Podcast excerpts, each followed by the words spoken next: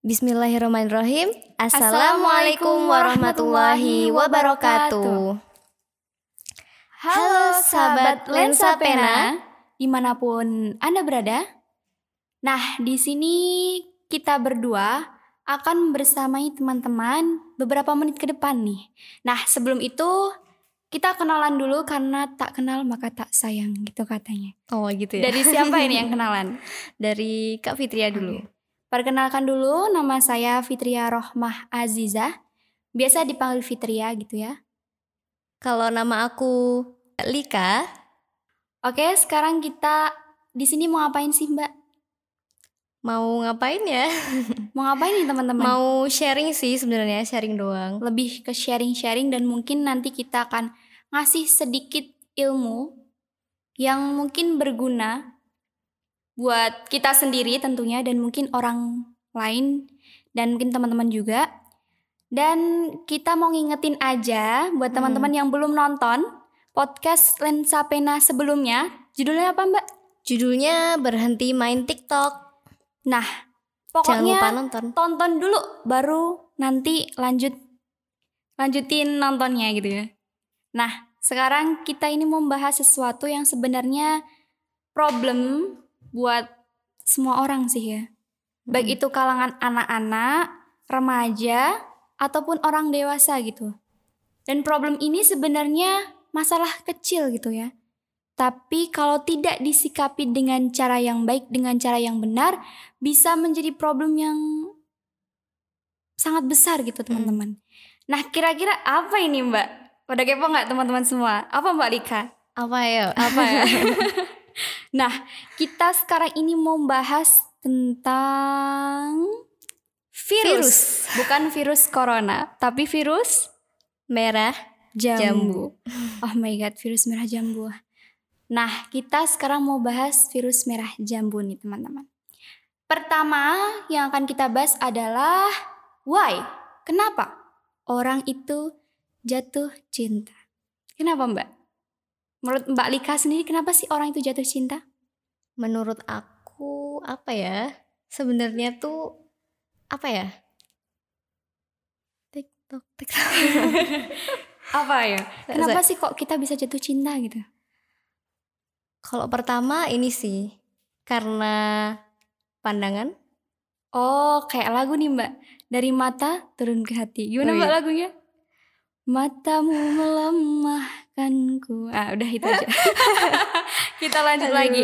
Jadi teman-teman kata Mbak Lika nih, yang pertama yang biasanya bikin kita jatuh hati itu karena pandangan. Dari mata bisa turun ke hati kayak gitu. Kemudian yang kedua apa sih Mbak? Jadi kalau yang kedua itu eh kan tadi kan yang pertama dari pandangan ya, pertama Iya. ya.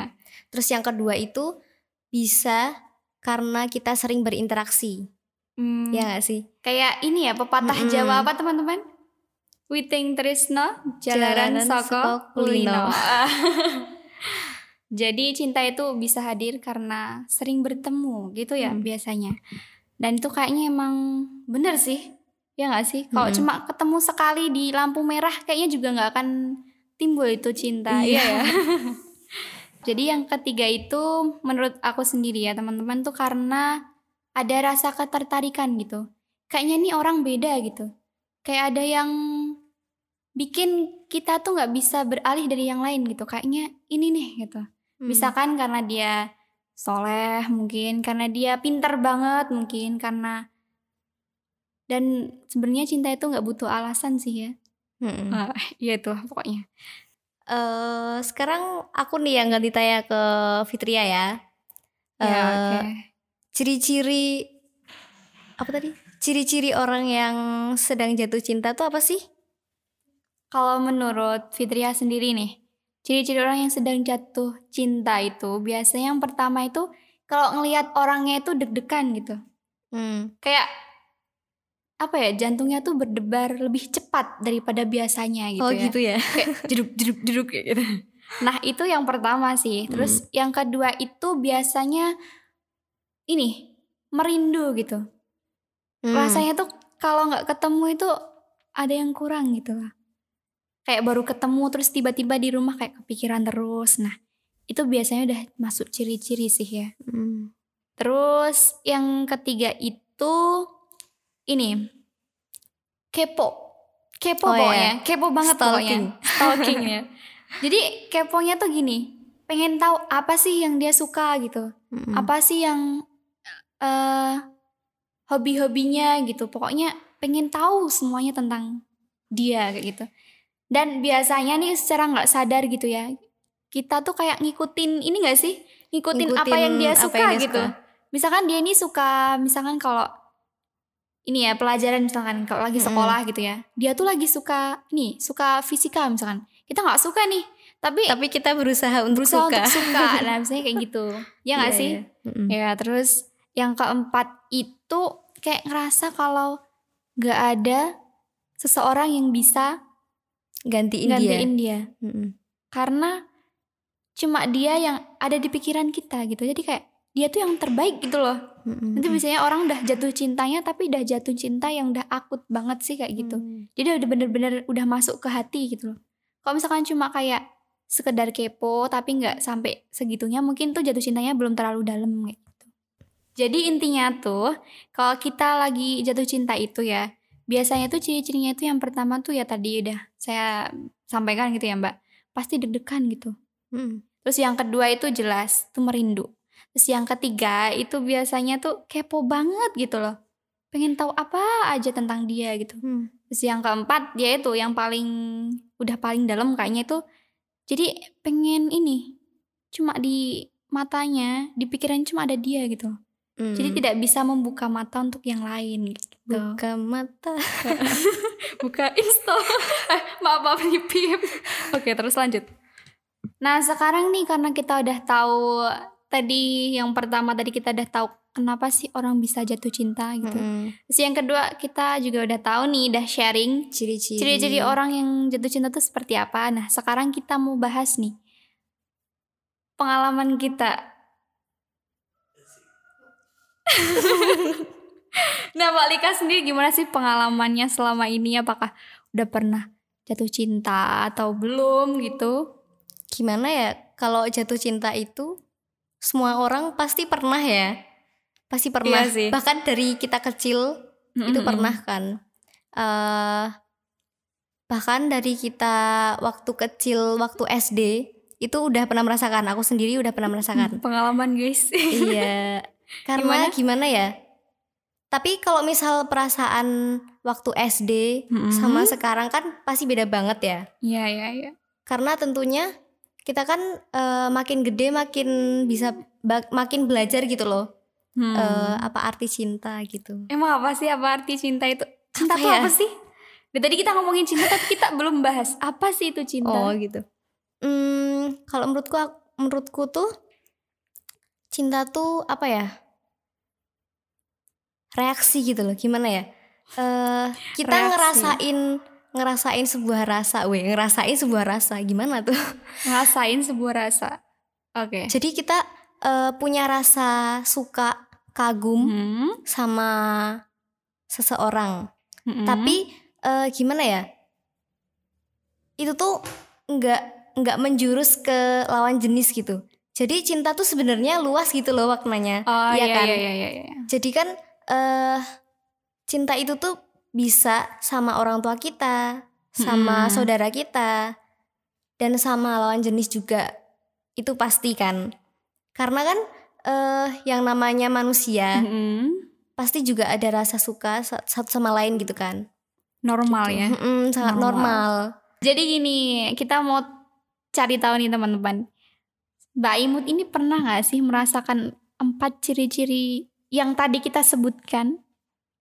Pernah nggak sih dalam hidup Mbak Lika merasakan keempat-empatnya ini? Pernah dong tentunya. Karena eh gimana ya? Itu kan eh salah satu gimana ya? Ciri-cirinya tuh pasti semuanya ada gitu loh dalam diri kita. Deg-degan iya, terus Merindu, merindu. merindu iya, kepo iya, semuanya lah pokoknya. kalau yang itu yang merasa cuma dia gitu? Hmm, kalau itu pernah sih, Oh pernah karena yang aku rasain tuh gimana ya bukan segalanya juga tapi kayak dia tuh selalu nemenin gitu loh gimana ya Hmm. eh kalau misalnya kita butuh gimana ya butuh dalam tanda kutip tuh itu bukan ranah apa ya jadi intinya tuh Ketika mis- kita butuh, Mm-mm. dia selalu ada gitu. Padahal Hmm, paham, Padahal paham. Padahal kalau misalnya di kita berkaca dalam eh, di agama Islam itu kan nggak boleh ya gimana ya eh, nganggap dia itu selalu kita butuhin gitu loh. Padahal yang selalu kita Hmm. butuhin tuh Allah gitu. Ya nggak sih? Eh, ya betul sih, Hmm. memang seperti itu ya. Iya, Jadi, tapi eh sebenarnya itu hal yang wajar sih karena manusia kan tempatnya apa ya? tempatnya salah. Mm-mm, tempatnya salah. Jadi eh jatuh cinta itu suatu hal yang wajar. Jadi kita harus bisa mengontrol hati dan pikiran kita gitu. Em, udah sih. Oh ya, jadi karena Kak Lika bilang kayak gitu, jadi keinget nih quotes salah satu film Ajari Aku Islam. Nah itu di situ quotesnya dalam banget teman-teman. Dan di situ ada quotes yang benar-benar nempel nih dan barangkali juga bermanfaat buat teman-teman semua. Gini kata-katanya. Jatuh cinta itu hal yang wajar. Tapi kita sebagai seorang muslim kita punya iman. Hmm. Dan kedudukan iman itu lebih tinggi daripada hati. Jadi, jadikanlah iman sebagai pengontrol hati ketika jatuh cinta. Waduh, dalam sekali itu. Wadaw. Wadaw. nah, terus nih kalau dari kalau dari saya sendiri itu pasti pernah ya teman-teman. Ketika seseorang yang kita rasa kayaknya cocok nih gitu. Jadi dulu tuh pernah ada yang ngajak taruh gitu ya. Waduh, malu ini. Pernah ada yang ngajak taruh dan itu tuh rasanya karena taruh ya. Jadi kayak rasa wah ini serius nih gitu kan. Mm. Tapi kodarullahnya gitu ternyata Allah berkehendak lain gitu. Jadi kayak ditunjukin kalau ternyata bukan dia gitu. Jadi kayak bukanlah gitu loh. Jadi kayak Mm. dipersulit itu jalannya. Jadi mungkin dari situ juga belajar dari situ pengalaman-pengalaman kita tadi kita jadi belajar nih teman-teman kalau sebenarnya jatuh cinta itu boleh asalkan tepat. Mm. Tepat apa nih, Mbak? Tepat dalam artian tepat waktu, tepat orangnya, dan tepat kadarnya. Jadi tepat waktu itu ya jangan sampai apa ya waktu yang seharusnya kita gunakan untuk yang lain jadi Hmm. sia-sia gara-gara kita mikirin itu gitu loh. Harusnya kita sibuk untuk misalkan lagi uas gitu ya. Harusnya sibuk belajar eh gara-gara masalah itu jadi kita nggak ini nggak konsen gitu ya. Iya sih. Terus itu harus tepat juga orangnya. Jangan sembarang orang kita taksir gitu ya. Bahaya gitu. Jadi kita harus bisa jaga hati. Terus yang ketiga tuh tepat kadarnya. Jadi sekedarnya aja gitu cinta tuh. Jangan sampai melebihi cinta kita ke yang maha memberi cinta. Terus jadi solusinya gimana nih Kak Fitria? Eh, mungkin yang pertama nih ketika rasa itu hadir. Gitu, yang pertama hubungi yang ngasih cinta. Jadi hubungi ke Allah langsung gitu ya. Ya Allah, aku tuh lagi suka sama ini nih gitu. Kira-kira rasa ini tuh tepat apa enggak gitu. Kan yang tahu tepat apa enggaknya kan ya, ya Allah gitu. Mm-mm. Jadi kita doa juga sama Allah. Jika orangnya itu tepat, maka dekatkanlah gitu ya di waktu yang tepat tentunya. Dan jika orang itu tidak tepat, maka tolong jauhkanlah dengan cara yang baik. Jadi kayak kita minta doa ke Allah gitu ya biar apa ya biar kita tuh nggak jadi ini jadi budaknya cinta gitu ya. Mm-mm. Tapi kita jadi yang pengontrol cintanya gitu. Jadi yang pertama itu hubungi Allah kalau saya sendiri sih gitu. Jadi habis itu habis sholat atau apa ya habis sholat tahajud gitu ya. Itu langsung langsung doanya kayak gitu, minta yang terbaik gitu. Karena pasti kita tahu bahwa cinta terbaik itu datang di waktu yang tepat. Mm. Kayak gitu. Kalau Mbak Lika sendiri gimana nih tipsnya dari Mbak Lika biar kita tuh bukan jadi budaknya cinta gitu. Kalau dari aku eh ingat orang tua sih. Wah, bener sekali ya teman-teman ya. Kita harus ingat orang tua Hmm. karena Orang tua yang udah apa ya dari kecil loh mm-mm, mendidik kita sampai sekarang dan gimana ya eh udah betapa banyak pengorbanan mereka buat kita tapi kita malah sibuk memikirkan cinta bener sekali. Orang tua mana pun pasti ingin kita sukses gitu ya Mm-mm. teman-teman. Jadi jangan sampai karena apa karena ya, cinta karena cinta masa depan kita jadi ini jadi, nggak nggak menentu gitu Jadi nggak terarah menentu. gitu banyak juga ya mbak kasus yang kayak gitu kayaknya. Mm-mm. karena eh apa pun itu ridho ridho orang tua itu kan eh, Hmm. penting banget kan Ya, apalagi ridhonya ibu Iya.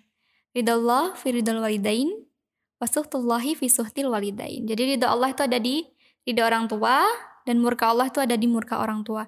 Jadi bener ya berarti ya kalau kita harus selalu ingat orang tua, ingat gimana perjuangan orang tua itu pertama yang pasti seorang ibu yang ngandung kita 9 bulan 10 hari itu normalnya. Kemudian melahirkan kita dengan bertaruh nyawa, terus menyusui kita dengan bersusah payah, kemudian merawat kita sampai sekarang. Jadi jangan sampailah rasa cinta itu bikin kita jadi lupa sama perjuangan orang tua, terutama ibu. Terus juga or- ayah juga nggak kalah ini ya mbak. iya Ayah itu luar biasa ya luar nggak sih? biasa Luar biasa. kelihatannya aja kalau misal di di depan anak-anaknya mereka tidak menunjukkan rasa rasa capek mereka gitu. Mm-mm. Jadi ketika mereka eh, pulang kerja Mm-mm. itu tuh kayak ya udah biasa aja gitu, nggak kayak nggak ngeluh sama sekali. Aduh capek Iya, gitu iya, tuh iya. enggak, tapi kayak ya nunjukin masih semangat gitu loh. Hmm. Jadi kita nggak bakal apa? Kita tuh jarang tahu gitu loh gimana gimana orang tua tuh bekerja keras di luar sana gitu kan. Ya betul sekali teman-teman. Jadi ini tips yang juga luar biasa dari Mbak Lika. Jadi kita harus selalu ingat orang tua. Kemudian juga buat orang tua yang sudah tiada. Ini malah lebih penting lagi ya. Jadi buat orang tua yang sudah tiada, ini salah satu bukti berbaktinya kita sama mereka. Karena ketika kita bisa mengontrol sebuah rasa, bisa yang namanya menjauhi hal-hal yang mungkin berakibat fatal yaitu zina gitu ya. Insya Allah lah orang tua kita akan terhindar dari yang namanya murka Allah gitu. Jadi buat yang mungkin ayah atau ibunya sudah dipanggil, jangan berkecil hati, tunjukkan rasa berbakti kita ke mereka dengan kita ini bukan budak cinta gitu. Itu juga bisa teman-teman. Ya kan Mbak Lika? Iya. Ya, kemudian tips yang ketiga nih. Apa? Kira-kira nih. Apa ya? Selain yang pertama, selain kita berdoa ke Allah yang punya hati, semua makhluk gitu. Terus yang kedua, selalu ingat perjuangan orang tua, terus minta saran dari orang Hmm, terdekat Iya. atau orang yang minta kita saran. percayai. Jadi kita minta saran nih, kira-kira kita itu ini bener apa enggak sih kayak gitu. Jadi jangan sampai kita ini mencintai orang yang salah, Mm-mm. ya kan? Ya, jadi kita harus benar-benar pilih-pilih dalam hal ini. Oke, yang keempat itu mungkin ini ya, sering-sering baca-baca, Oh, iya. sering-sering Mm-mm. upgrade ilmu, sering-sering intinya sibukkan diri dengan hal-hal yang bermanfaat. Buat yang kuliah, ya sibukin diri dengan banyak-banyak baca materi-materi kuliahnya, banyak-banyak eksplor diri, banyak-banyak eksplor hobi. Iya, benar ya. juga sih. Jadi mungkin itu ya. Heeh. Jadi eh aku pengalaman nih. Jadi kan kalau misalnya kita udah sibuk sama urusan kita, Mm-mm. tapi itu terjauh dari ini ya, yang jatuh cinta tadi. Mm-mm. Jadi kalau misal kita udah sibuk, tuh kita jadi lupa gitu loh sama sama cinta. Sama hal-hal yang kayak gitu ya. Jadi eh gimana ya? Buat kesibukan kita itu untuk menjadi tameng. Gimana Iya. ya namanya tuh? Jadi eh sebagai sebagai bentuk untuk mengontrol diri gitu. Jadi mengalihkan pikiran, mengalihkan fokus Mm-mm, gitu. Terus Yang nih, terakhir? yang terakhir kita juga mau ngasih kata-kata mutiara. Dari Mbak Liha dulu kata-kata mutiaranya apa Mbak? Eh, jadi cinta menurut seseorang nih itu adalah reaksi alami tapi bukan suatu pilihan yang berkeharusan. Hmm. Gitu sih. Itu dari eh, ngutip dari seorang Oh jadi anonim. Jadi emang bener sih kalau cinta itu emang alami dan itu fitrah gitu ya. Jadi ya itu tadi nggak perlu kita minta timbal balik, nggak perlu kita minta dicintai kembali gitu.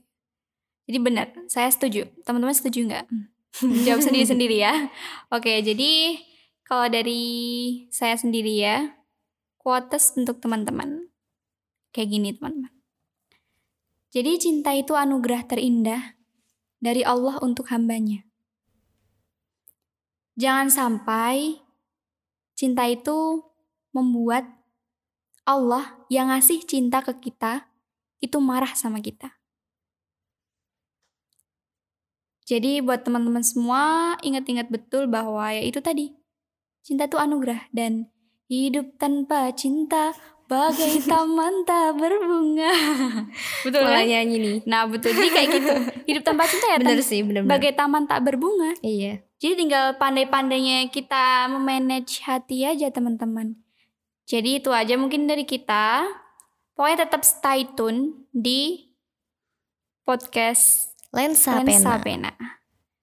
Jadi mungkin itu aja yang bisa kita sharingkan untuk hari ini. Dan semoga aja di lain waktu kita bisa ketemu lagi. Amin. Dan sekian dari kami, Bayi Taufik Wahidayah. Dan semoga bermanfaat buat teman-teman semua. Wassalamualaikum warahmatullahi wabarakatuh.